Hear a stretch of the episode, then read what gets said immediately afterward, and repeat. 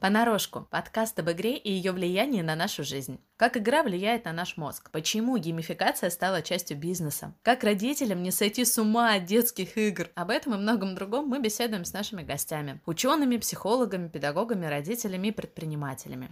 С теми, для кого игра стала неотъемлемой частью жизни.